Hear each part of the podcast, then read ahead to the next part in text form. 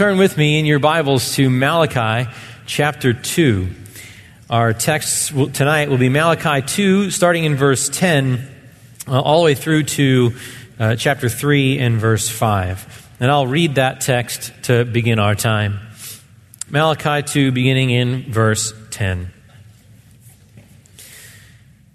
Do we not all have one Father?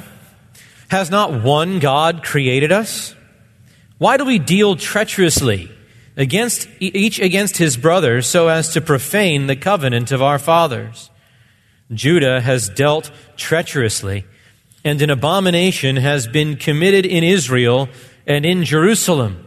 For Judah has profaned the sanctuary of the Lord, which he loves, and has married the daughter of a foreign God.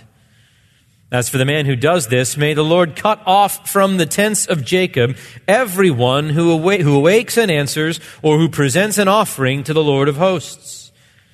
This is another thing you do. You cover the altar of the Lord with tears, with weeping and with groaning because he no longer regards the offering or accepts it with favor from your hand. Yet you say, for what reason? Well, because the Lord has been a witness between you and the wife of your youth, against whom you have dealt treacherously, though she is your companion and your wife by covenant. But not one has done so who has a remnant of the Spirit. And what did that one do while he was seeking a godly offspring? Take heed then to your spirit, and let no one deal treacherously against the wife of your youth.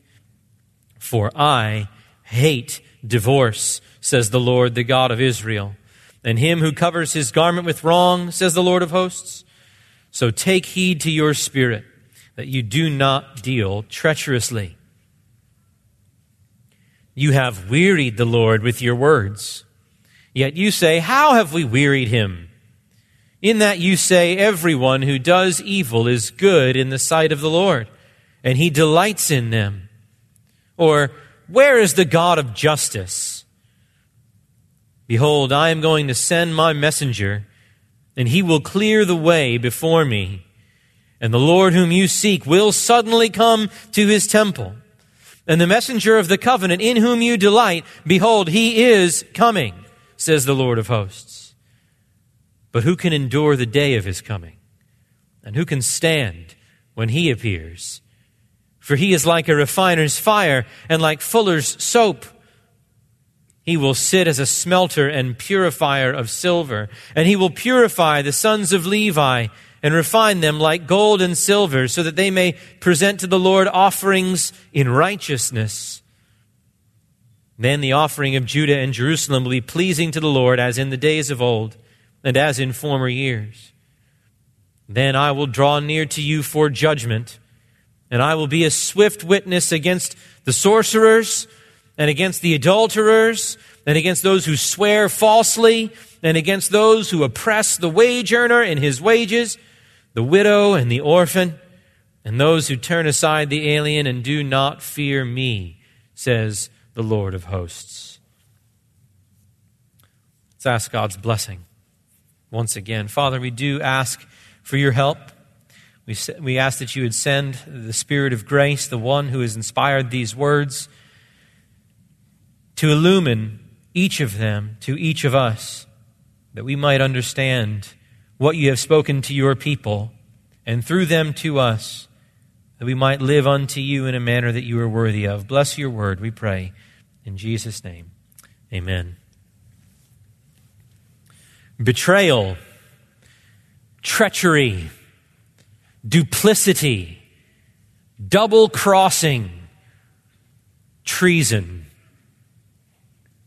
Each of those words conjures in our souls a, a, kind of aversion, a kind of antipathy, a kind of disgust that m- makes us uncomfortable, makes us unsettled and even angry. We look upon traitors with a special kind of revulsion. Benedict Arnold betrays the United States to the British. Demas deserts Paul. Judas betrays the Lord Jesus. Our souls recoil from the thought of such men. And that's because betrayal is marked by a special kind, an aggravated kind of evil. It's one thing to sin against someone openly by some sort of act of outright unrighteousness. But it's another thing to cover that act of enmity under the cloak of friendship. Betrayal is so repugnant to the virtuous mind precisely because it is a breaking of trust. It is evil masquerading in the name of goodness. Again, hostility and enmity in the name of friendship. It's laced with the most vicious kind of deception, the kind that lulls an unsuspecting person into letting their guard down and then striking them when they're at their most vulnerable. It's why the pain of being betrayed cuts so deep. And Joseph realized that he had been sold into slavery not by marauders and kidnappers, but by his own brothers. It must have broken his heart. It's one thing to be treated this way by enemies, but by my own family? When David realized that he was being betrayed by Ahithophel, his trusted counselor, and by Absalom, his own son, he gives voice to the pain of betrayal in Psalm 55 verses 12 to 14, he says, For it is not an enemy who reproaches me, then I could bear it. Nor is it one who hates me who has exalted himself against me. Then I could hide myself from him. But it is you, a man my equal, my companion, and my familiar friend. We who had sweet fellowship together, walked in the house of God in the throng. We hear a similar sentiment from David in Psalm 41 9, though this time he's speaking not only for himself, but in a prophetic sense, articulating the thoughts of the Lord Jesus as he experiences Judas's betrayal of him. He says, Psalm 41 9, even my close friend, in whom I trusted, who ate my bread, has lifted up his heel against me. And we know exactly what he's saying. Because though certainly not to the same degree as Jesus and Judas, and, and maybe not even to the same degree as David, Absalom, and Ahithophel, we have felt the pain of betrayal in our own lives. Maybe it was a professional betrayal where there was some sort of breach of contract or someone took advantage of your good faith in a business transaction. Maybe it was a feigned friendship where you discovered that someone who represented himself to you as a loyal friend was really maligning you and undermining you behind your back. Maybe you have experienced what is among the worst of person to person betrayals the breaking of a marriage covenant by a spouse's adultery. To one degree or another, we all know this pain, and we all understand what David was saying in those passages. I could handle this kind of offense from my enemies. I could sustain that kind of mistreatment from the world. But from you, my dear friend, the one who I trusted, we who I have, who we, who we who have had what I thought was such sweet fellowship together, that my soul cannot bear.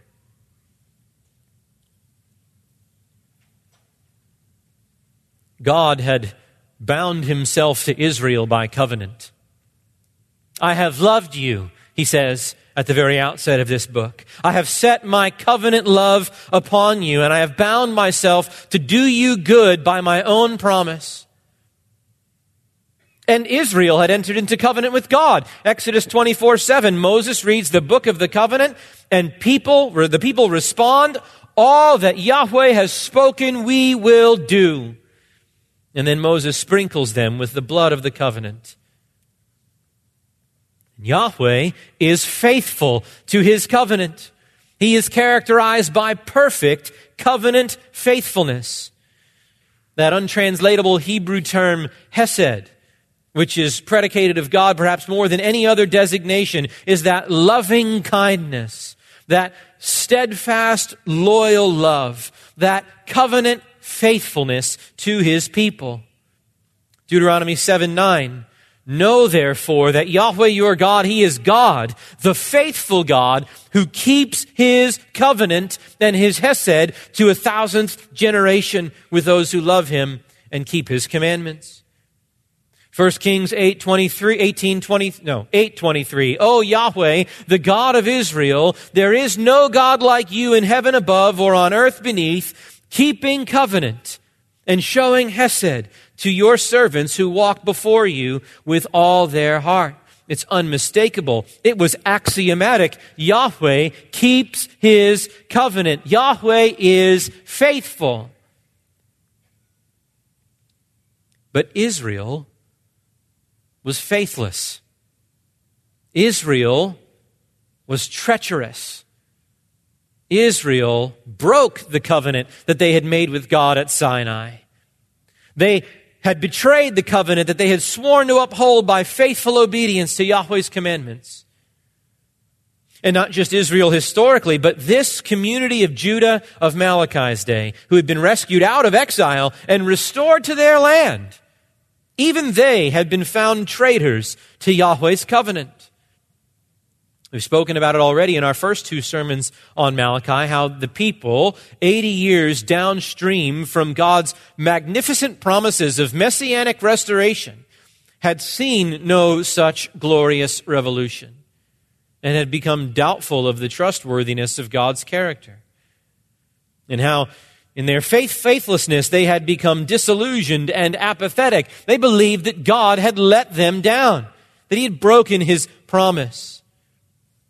And so we saw the last time I was with you in chapter 1, verses 6 to 14, how the priests allowed their hearts to drop out of the worship practices.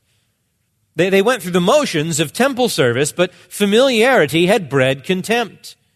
And the temple worship became little more than empty formalism. And not surprisingly, as the religious leaders lapsed into disobedience, the people they were leading followed suit. As go the priests of Israel, so goes the nation of Israel. And so while God has been a God of covenant faithfulness, Israel has been a nation of covenant treachery, of betrayal. And in fact, as we come to our text this evening, we find this theme of treachery and betrayal littered throughout our passage. Look again at, at the middle of verse 10.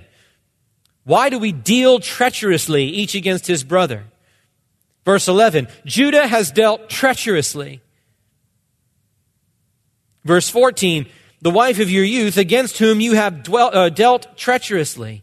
Verse 15, let no one deal treacherously. And verse 16, take heed that you do not deal treacherously. What's happened? The God, of, the God who is faithful to his covenant has summoned to court this nation of traitorous covenant, covenant breakers. And he has four charges against them in the text that I've read to you this, this evening. Four evidences of their treachery, of their betrayal, of their covenant unfaithfulness, as a total contrast to God's covenant faithfulness. But this is not just a history lesson. This is not just a diatribe on Israel's betrayal. The reality is, you and I are no less covenant bound to Yahweh than Israel was. As we've said in past weeks, if anything, we are more covenant bound to Yahweh because we live in the age of new covenant fulfillment, united to the very Messiah whose coming Israel longed for. And yet, like Israel, those of us within the visible church are often guilty of the very same charges of treachery we have betrayed our confession of covenant faithfulness and have become unfaithful. And so, my prayer for tonight is that Yahweh's rebuke of his ancient people would be an instrument of sanctification for his people today in this place. That we would repent of our own treachery and renew our commitment to live faithfully before God in response to his unfailing, covenant keeping grace. And that first charge of treachery is number one, the charge of defilement. Defilement. We find this in verses 10 and 11. Malachi asks, Do we not all have one Father? Has not one God created us? Why do we deal treacherously each against his brothers so as to profane the covenant of our fathers? Judah has dealt treacherously, and an abomination has been committed in Israel and in Jerusalem, for Judah has profaned the sanctuary of Yahweh which he loves, and has married the daughter of a foreign God. Yahweh rebukes his people for the defilement that is brought upon them by intermarrying with the pagan nations. This was a significant problem in the post exilic community. Ezra mentions it in Ezra 9 2. He says, They've taken some of their daughters as wives for themselves and for their sons, so that the holy race has intermingled with the peoples of the lands. Indeed, the hands of the princes and the rulers have been foremost in this unfaithfulness. Nehemiah mentions it in Nehemiah 13, verses 23 to 27. He says, In those days I also saw that the Jews had married women from Ashdod, Ammon, and Moab. As for their children, half spoke in the language of Ashdod, and none of them was able to speak the language of Judah, but the language of his own people. And then listen to Nehemiah's reaction. He says, So I contended with them and cursed them and struck some of them and pulled out their hair and made them swear by God, you shall not give your daughters to their sons, nor take of their daughters for your sons or for yourselves. How's that for some pastoral care? What made Nehemiah react so strongly? Why does Malachi call this dealing treacherously and profaning the covenant of our fathers? Well, let me say it clearly. It was not because the Bible prohibits interracial, or perhaps better said, interethnic marriage. That is not the reason. You'll remember that in Numbers 12, we learn that Moses married a Cushite woman. Boaz marries Ruth the Moabitess. Matthew 1 includes Rahab the Canaanite from Jericho in Jesus' genealogy. And Malachi himself, later in chapter 3, verse 5, rebukes Israel for failing to show compassion to the alien or to the foreigner sojourning among them. And so scripture is not saying that intermarriage is a defilement because it's somehow immoral for people of different ethnicities to marry one another. Not at all. No, what makes intermarriage a defilement for Israel is that it was interfaith marriage. And that's why Malachi phrases this as he does. Judah has married the daughter of a foreign God. At the outset of the Mosaic covenant, Moses explained this very thing to Israel. Deuteronomy 7 3. You shall not intermarry with them. Why, Moses? Deuteronomy 7 4. For they will turn your sons away from following me to serve other gods. Then the anger of Yahweh will be kindled against you, and he will quickly destroy you. And so the prohibition of intermarriage with the nations was for the specific motive of not engaging in syncretism, of not being wooed away to serve the gods of the nation the other spouse belonged to. It strikes at the pure worship of Yahweh. And it's not hard to see how that would work itself out. Maybe some of the men in the post exilic community were looking to establish ties with the other peoples within the Persian Empire, maybe aiming to broker business deals or land agreements as a result of marriage ties. But then what happens? You live with a spouse. And not only do you grow to care for your wife to the point that the things most important to her become endeared to you as well, but the worship of false gods isn't nearly as demanding and contrary to the flesh as the worship of the true God. And so, as time passes, and as the promises of this messianic renovation still don't materialize, how easy it would be to become lax in devotion to Yahweh. Back in Nehemiah 13, Nehemiah reminds the people that this very thing was Solomon's downfall. Nehemiah 13, 26 says, Did not Solomon, king of Israel, sin regarding these things?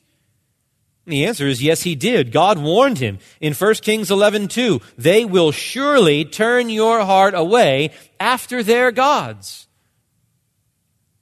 And so this is why this is such a treacherous betrayal of covenant loyalty. Yahweh is the one Father of Israel. Verse 10. Yahweh is the one God who created this nation by calling out Abram, a moon worshiper from Ur of the Chaldeans, making a nation out of him, entering into covenant with him. And Malachi is saying, intermarrying with the pagans is profaning that very covenant by yoking themselves so intimately with those who are not the people of God. They are striking at the truths of the oneness of the Father who adopted them and the oneness of the God who created them. One commentator puts it this way the oneness of God determines the oneness of Israel. God is Israel's father and creator, and thus they have one origin and therefore are intimately related to one another. Therefore, it is inconceivable that the members of this people should break the faith among themselves. Why do we not honor the exceptional spiritual unity which binds us together as members of God's covenant people? It's an abomination, verse 11 says. That's the term used in the law of those especially wicked and idolatrous practices of pagan nations. And yet Malachi says this abomination has been committed in Israel and in Jerusalem. These are the people of God who are defiling themselves in such abominable ways. This is Jerusalem. Uh, the place where God has said, 1 Kings 8:29, "My name shall be there." This is the city that is called by Yahweh's name, Daniel 9, 18 and 19. And because God dwells in and among his people, Malachi calls Israel here Yahweh's sanctuary, his dwelling place. He says, You yourselves are the temple of God. But they're profaning that temple, the sanctuary which Yahweh loves. is just unthinkable. And it ought to be just as unthinkable for us as the new covenant people of God. The people of God no longer have any ethnic or national boundaries. But the New Testament does call us a chosen race. We are the new humanity. We are the ones recreated in Christ Jesus, the second Adam, who is the head of the new spiritual race. We are second Adamites. And in that sense, we are only to join ourselves in the covenant of marriage to those within the family of God. The Apostle Paul gives that very instruction in 1 Corinthians 7. A Christian is free to be married to whom she wishes, only in the Lord.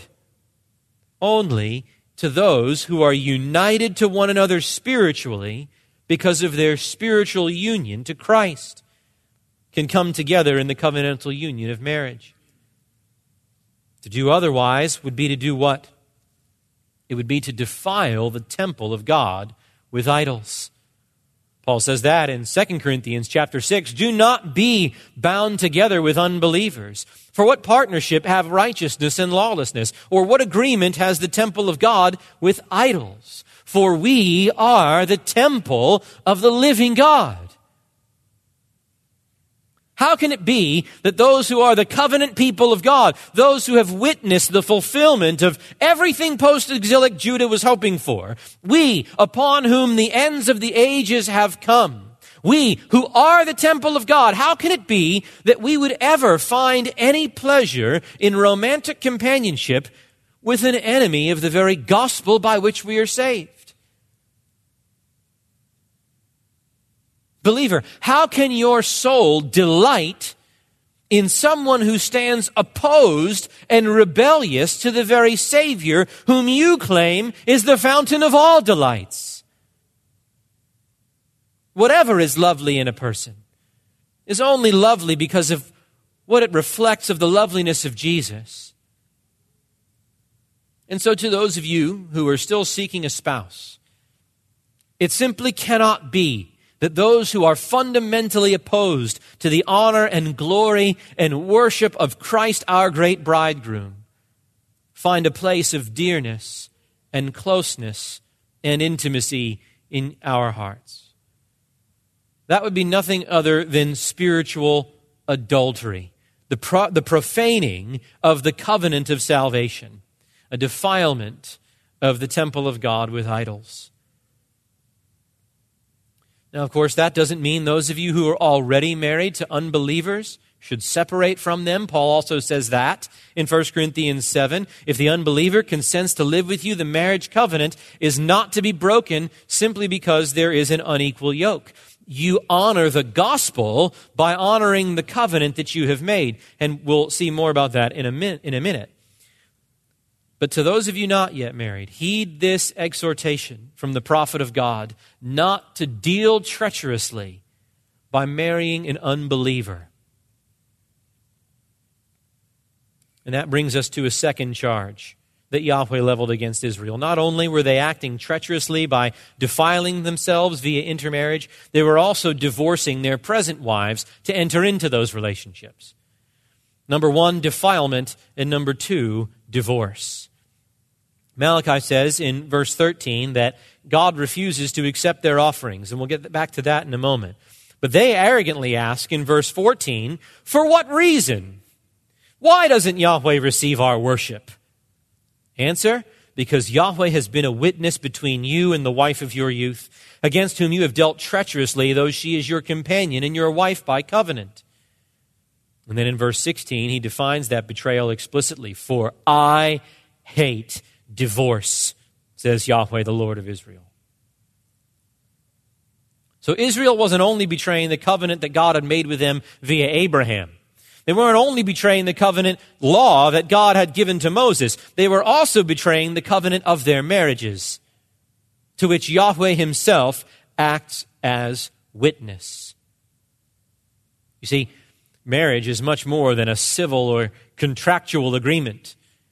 It's much more than a nice ceremony and a fun party designed to testify to the glory of the bride and groom.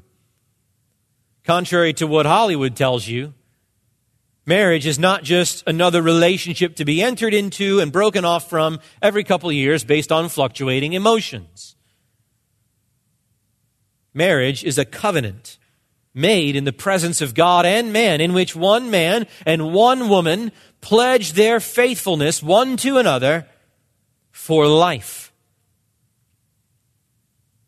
Verse 14 Your husband is your husband by covenant, your wife is your wife by covenant. And in Proverbs chapter 2, verses 16 and 17, Solomon is counseling his son to pursue wisdom, which, he says, will deliver you from the strange woman, from the adulteress who flatters with her words, that leaves the companion of her youth and forgets the covenant of her God. See, marriage is not even just a, covenant between husband and wife. It is the covenant of our God. In every marriage, whether between believers or unbelievers, in every marriage, God stands as witness in the covenant ceremony, whereby He Himself joins the two into one. That's why Jesus says, What therefore God has joined together, let no man separate. And so one commentator writes, The job of the witness was actually that of an enforcer or guarantor.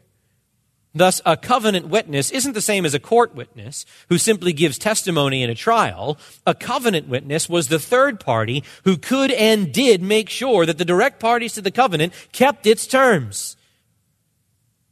When God sees his people dealing treacherously with their covenant wives, he steps in to testify against them.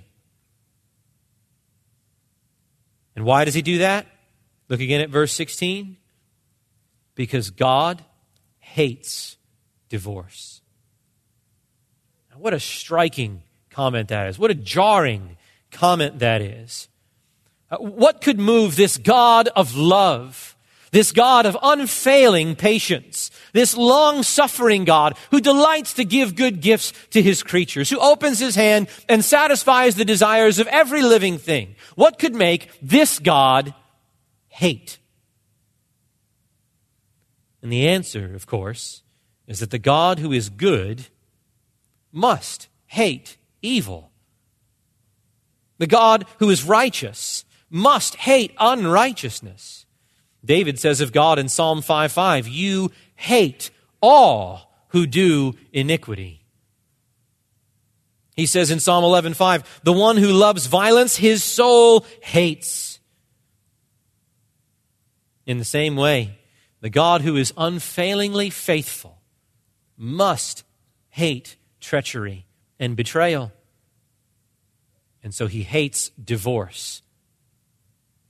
Even if he permits it in those exceptional cases of adultery and abandonment, nevertheless, his disposition toward it is one of hatred and hostility. But you know, it's even more specific than that. Turn with me to Ephesians chapter 5. This final paragraph of Ephesians 5 teaches us that God has designed marriage to be more than just a plan for human flourishing or as the bedrock of family and society.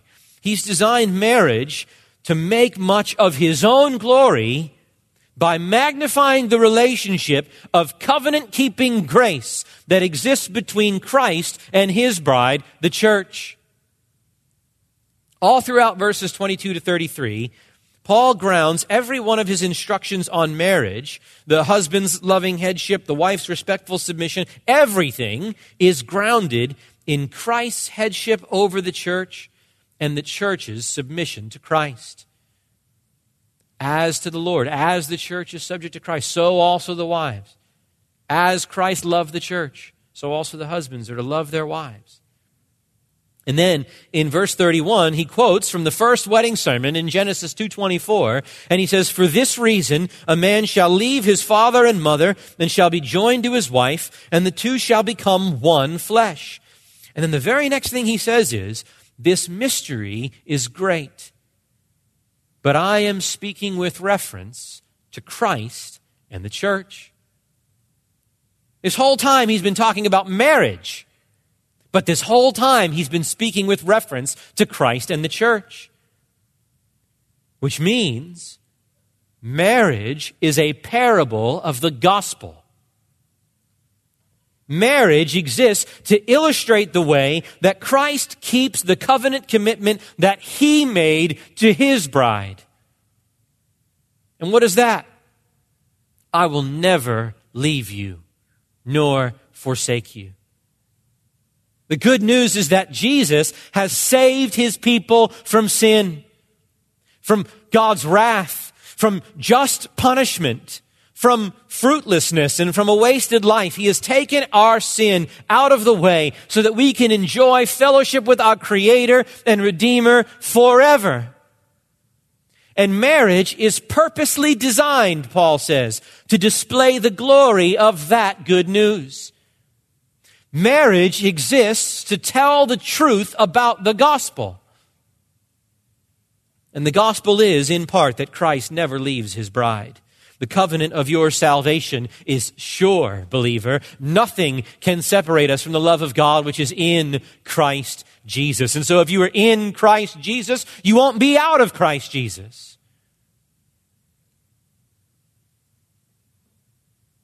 Well, what does divorce do then? Divorce lies about the gospel.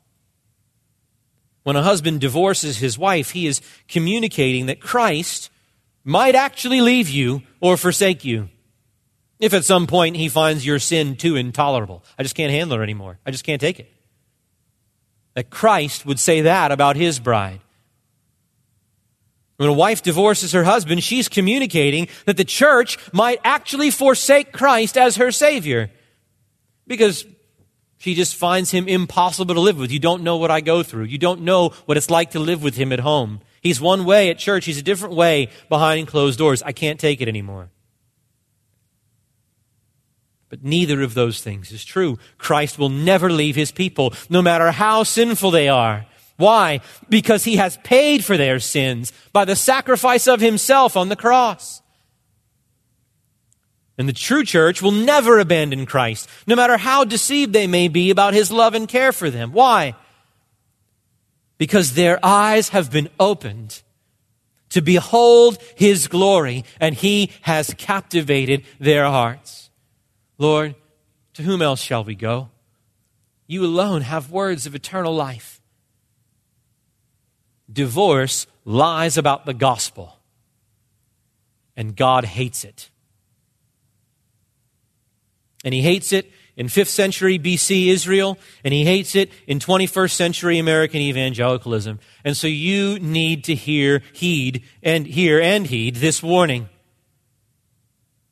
Some of you are tempted to deal treacherously with the wife of your youth. Some of you are more than tempted. Some of you are doing it. And the elders grieve over it. And we pray about it. We seek to hold one another's arms up in, in encouragement and prayer as we bear the burdens of counseling issues. You are tempted and you do actually deal treacherously with the one who is your spouse by covenant. And so you need to fight that temptation. You need to fight for fidelity in your own marriage because one, you know God hates the betrayal, the covenant betrayal of divorce. And because you love him, you want to please him in everything you do.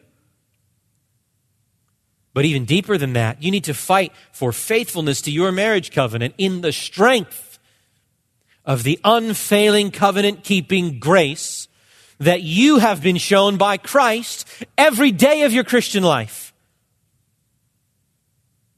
And you need to bend that covenant keeping grace that you receive from Him out toward your husband or your wife. And you need to keep covenant. Because it would repulse you, wouldn't it, to lie about the precious gospel by which you have been saved. Because you delight to tell the truth about that glorious gospel. We learned this morning about how we ought to distinguish ourselves from the world and the way we behave. And too often, inside the visible church, that distinction isn't observed in the way that we handle our marriages. Now, for the great majority of you, that is not the case. Take, again, strength. Take courage. Strengthen the hands to deal graciously with your husband, to deal graciously with your spouse. Not first because you're just so in love but first because you're keeping covenant the way that God keeps covenant with you in Christ. You've been loved that way, and so you can be free to love that way. There's a third charge of treachery that Yahweh brings against Israel, and that is number three, blasphemy. Defilement, divorce, and blasphemy. And we see this most clearly in that verse we skipped, verse 13. Malachi says, This is another thing you do. You cover the altar of Yahweh with tears, with weeping, and with groaning, because he no longer regards the offering or accepts it with favor from your hand. As a result of the betrayal of both the covenant between them and God and the, the covenant of marriage between one another, God has stopped receiving the sacrifices that they brought for the temple worship. And it seems the people became aware of this because God was not answering their prayers for a fruitful harvest. In chapter 3, verse 11, God says that the devourer was destroying the fruits of the ground. So you see, there were economic consequences to God's nation in disobedience. Well, naturally, then, the people prayed that God would provide crops. But they eventually realized that He was not answering those prayers with favor. Sin had cut off communion with God. Even as Isaiah 59 2 says, Your iniquities have made a separation between you and your God, and your sins have hidden his face from you so that he does not hear. Well, in response to that broken fellowship, the text says the people wept. But this was not a godly sorrow over sin, for the offense that it caused God that led to their genuine repentance, to a change of direction, to a, a forsaking of sin and a return to God in faithfulness. No, it was the worldly sorrow that grieves over the consequences of sin, that mourns over the fact that I got caught and it's costing me something. It was a similar phenomenon that God rebuked Israel for several centuries earlier in Hosea 7 and verse 14. There he says, And they do not cry to me from their heart when they wail on their beds. For the sake of grain and new wine, they assemble themselves. They turn away from me. They turn away from me. They don't turn toward me in repentance. They come to worship because they want my gifts, not because they want me. And even their displays of emotion, it's not from their heart.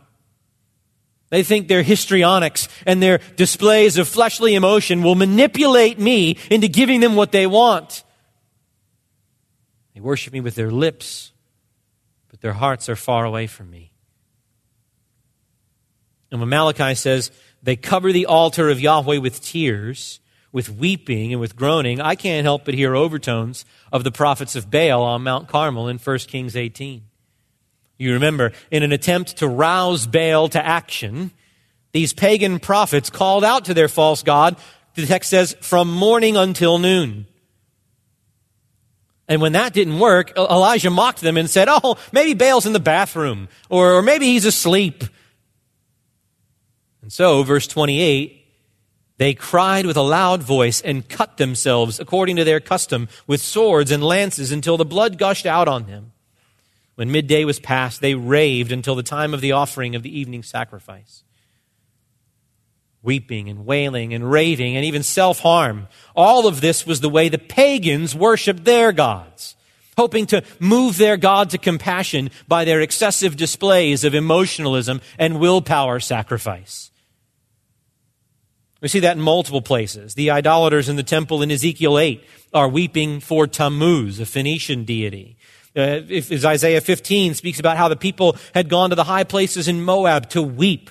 Everyone is wailing, dissolved in tears. Malachi is telling Israel, your heartless worship is no better than paganism. Now listen, I'm sympathetic to tears, crying and mourning out of a genuine grief over sin is not the enemy here. Spurgeon said, I don't much understand of a dry eyed faith. And I hear that. But what they were trying to do is they were trying to manipulate God with their ostentatious displays of grief and sadness, thinking, well, he'll have to answer me if, we whip, if I whip myself up enough into a, a fervor. But none of that is for him. It's only for what he can give you. And that is blasphemy. In the truest sense of the term, that is literally taking God's name in vain. Calling out to God under the pretense of worship, all, all the while your heart is empty and your hands are unclean. God says, I'm a witness between you and your wife by covenant, which covenant you are now breaking in order to join yourself to the daughter of a foreign God. You want to deal treacherously with the wife of your youth, with your first love, who has been by your side all these years, to whom your heart ought to be knit together by now, whom you ought to love more tenderly than anyone else, whom you have pledged to love and support for the rest of your days. You want to betray the vows of that covenant, and then you want to come into the temple and offer sacrifice to me, and you have the nerve to ask me why I don't accept those sacrifices? So you get God wrong, friends. If you think you can divorce your life Monday through Saturday from your life on Sunday, if you think that your life outside of church is somehow your private life, that it escapes the notice of God, and that He accepts you so long as you go through the motions of Sunday worship. It's not how this works. God is a witness against your covenant unfaithfulness. And unless you come to Him in sincere and repentance and godly sorrow over your sin, forsaking the way of wickedness and returning to Him in faith, there will be a breakdown of communion. He will not receive your worship except as a provocation to judgment. and you get God wrong, if you think that you can persist in patterns of sinning and then come to church, or not even come to church, just come before Him in prayer and just feel bad enough about your sin. Do the emotional penance to the point where the tears flow and you cry out forgiveness, all the while knowing that in the back of your mind, you're making provision to go back to those broken cisterns again. Do not be deceived. God is not mocked. You can't fool God into forgiving you. You can't bribe God with closed eyes and raised hands and loud singing while you refuse to repent of and mortify sin. That would be nothing but blasphemy, nothing but taking God's name in vain. Defilement, divorce, blasphemy. The fourth and final charge of treachery that God levels against Israel in this passage is Number four, insolence. And I struggle to know what to call this, especially because insolence just doesn't seem strong enough of a word to describe the brazen, arrogant impudence of reproaching the character of God. That was the best I could think of. Look at verse 17 and see their insolence. You have wearied Yahweh with your words. Yet you say, How have we wearied him? In that you say, Everyone who does evil is good in the sight of Yahweh, and he delights in them. Or, where's this God of justice? And I don't even, I don't know where to begin after that. It troubles me even to read those sentences out loud. This is blasphemous cynicism. You know, God, we rebuilt the city like you told us. We, we rebuilt the temple, like you told us. We keep offering the sacrifices. We don't see any such messianic restoration. We don't see the nations being shaken and the latter glory of this house being greater than the first. We don't even see any crops in the land. All we see is the Persians getting stronger, the pagans enjoying life while we languish, and even the wickedness taking place in Israel is going unpunished. I, I thought you cared about justice, God. But it seems like all the evildoers have it easy, and we're here weeping on your altar, and you don't even give us a decent harvest. Do you delight in evildoers? Is that it, God? You must, because we don't see the God of justice anywhere around here. It's just blasphemous insolence. It reminds me of Psalm 73, where Asaph confesses that when he saw the prosperity of the wicked, it almost caused him to stumble. He says, Look, the wicked have it easy. And so, Psalm 73 13, surely in vain I have kept my heart pure and washed my hands in innocence, for I've been stricken all day long and chastened every morning. He says, I've served God for nothing, because the wicked who mock him have all their needs met, and I suffer. And you look around, and sometimes it can feel that way. Sometimes. I mean, here in Los Angeles, but everywhere in this world that lies in the lap of the evil one. But notice the difference between Asaph and the Jews of Malachi's day, Psalm 73 15. If I had said, I will speak like this, if I kept thinking in, along these lines, behold, I would have betrayed the generation of your children. Interesting that he could use that same word. This is treacherous talk. This is the way those who are faithless covenant breakers speak. Arrogant insolence that reproaches the character of God is the language of traitors. Listen to Calvin make application to us. He writes, Such insolence is now seen in all hypocrites who vauntingly profess religion when they are treated according to their own wishes. He says, Hypocrites love when God love, hypocrites love to praise God when He gives them what they want, according to the flesh. But, he continues, when God deals more sharply with them, they not only complain, but vomit forth impious slanders against Him, as though He did not render to them the reward due their just dealings. See what he's saying? You don't, you don't deserve any better. In fact, you deserve worse. You deserve hell. And so every moment you're not in the flames, you're getting better than you deserve. And so, even in seasons of adversity, when God sees fit to put us through trials and difficulties, or to chasten and discipline us, let us not be quick to hurl accusations against God and question His goodness and His justice. Let us humble ourselves under His discipline to receive His instruction as sons, Hebrews 12 says, and be led to whatever repentance we ought to be led to. But aside from the brazen insolence of the accusations themselves, what's especially striking is who's making these accusations. Think for a moment who these characters are who are accusing God of delighting in wickedness. They're the traitors.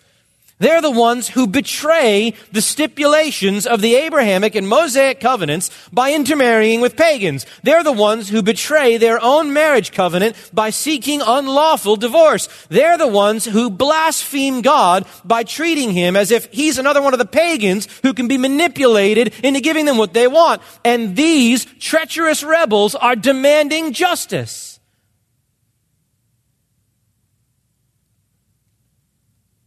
That's not all that uncommon, is it? For those most guilty to demand justice. Because it's not really justice they're demanding. They may call it that. What they're really clamoring for is for justice to be meted out on the other guy, right? It's never God, come shine the searching light of your holiness into the darkness of my heart and give me what I deserve. No, it's, it's come and punish my enemies.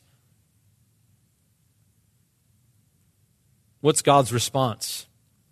In Malachi 3, in verse 1 Behold, I am going to send my messenger, and he will clear the way before me. And the Lord, the God of justice whom you seek, will suddenly come to his temple, and the messenger of the covenant in whom you delight. Behold, he is coming, says Yahweh of hosts. Verse 2 But who can endure the day of his coming? And who can stand? When he appears. For he is like a refiner's fire and a fuller's soap. What do we want? Justice. When do we want it? Now. Oh, justice is coming. I'm going to send you a final prophet, a kind of second Elijah, chapter 4, verse 5, who we learn from texts like Matthew 11, 10 and Luke 1, 15 to 17 is John the Baptist. And the Lord, the God of justice, you're longing to see, oh, he's coming.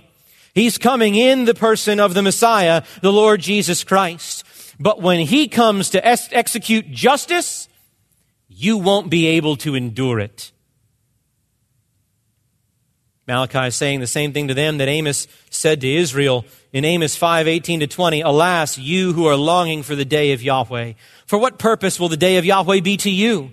It will be darkness and not light. As when a man flees from a lion and a bear meets him, or goes home, leans his head against the wall and a, hand against the wall, and a snake bites him.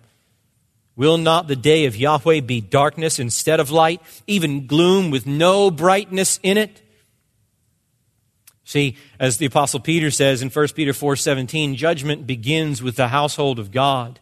And those who profess to be God's people while engaging in the unrepentant faithlessness of defilement, of divorce, of blasphemy, and of insolence will find that their cries for justice against the wicked will testify against them on the day of judgment. John the Baptist, the Elijah who was to come, cleared the way for Yahweh, the second person of the Trinity, the Lord Jesus Christ, who accomplished righteousness and forgiveness at his first coming. But what the Old Testament saw as a single coming of Messiah, the New Testament reveals to be spread across two comings. To put it in the language of Isaiah 61, 2, half of which Jesus quotes in Luke 4:19, Messiah's first coming was to proclaim the favorable year of the Lord. His second coming will be the day of vengeance of our God, when he'll come as a refining fire, purging away the impurities of Israel and consuming in his judgment whatever impurities remain. Zechariah 13:8 says that in, that eschatological judgment, the time of the tribulation that is outlined in the book of Revelation, Two thirds of Israel, quote, will be cut off and perish. And Malachi 3 5 talks about them. Then I will draw near to you for judgment, and I will be a swift witness against the evildoers who do not belong to him in truth and who do not practice the justice that the God of justice demands. And friend, if God's justice finds you like them on that day, in the filthy rags of your own righteousness, clinging to your sin, and persisting in your treachery, the God who is a refining fire for his people will come to you as a consuming fire unto your everlasting damnation. You who demanded, what do we want? Justice. When do we want it now? Will cry out from the torments of hell. What have we got? Justice. When do we have it? For eternity. Friend, if you're here tonight still clinging to some sin in your life that you refuse to let go of, that you seek to paper over with pretended caring about justice everywhere else but in the heart, if you remain a stranger to the grace of Jesus Christ, if you have still not bowed the knee and put all your trust for a righteous verdict on the day of judgment in His righteousness alone, well, then, friend, be reasonable. Isaiah 33 14 says, Who among us can dwell with the consuming fire? Who among us can dwell with everlasting burnings? No one can stand before the, the bar of God's justice. Our only hope is to turn away from ourselves and trust entirely in incarnate justice the very messenger of the covenant prophesied in this passage. And so I call you to forsake your sin, to come to Christ, to trust in Him alone for righteousness and be saved and be humbled as one who is slow to call for the carrying out of justice because he knows the wickedness of his own heart more supremely and intimately than anyone else's. And then, after prophesying the destruction of two thirds of Israel, Zechariah 13 9 goes on to speak of that one third remnant. God says, I will bring them through the fire, refine them as silver is refined, and test them as gold is tested. And they will call on my name, and I will answer them. I will say, They are my people, and they will say, Yahweh is my God. And Malachi 3, 3 and 4 says the same thing. Messiah will purify the sons of Levi so that they may present to Yahweh offerings in righteousness. Then the offering of Judah and Jerusalem will be pleasing to Yahweh as in the days of old. You see, the Lord Jesus Christ is going to restore this nation of traitors and purge them of all their iniquities through his perfect sacrifice on the cross. And then they will worship God in Christ in spirit and truth. And he came and he accomplished all that he promised in the first century AD. And yet Israel rejected him. They rejected him. They turned away. They hid their face from him. Like one from whom men hide their face, he was despised, and we did not esteem them. But one day, that very same chapter of Isaiah 53 prophesies the repentance of this nation of Israel. And we look forward to that great day of the future conversion and restoration of Israel when at the end of the age, the deliverer will come from Zion and work righteousness from Jerusalem, where Christ will come and purge his enemies and reign on the earth for a thousand years. But the glory is that those of us who, as a result of his first coming, who by grace alone have turned from our treachery and put all our trust in that very Messiah already, well, the fires of the day of the Lord judgments will never come upon us. Because they broke upon Christ in their fullness as his heart extinguished the flaming sword of God's wrath on the cross of Calvary.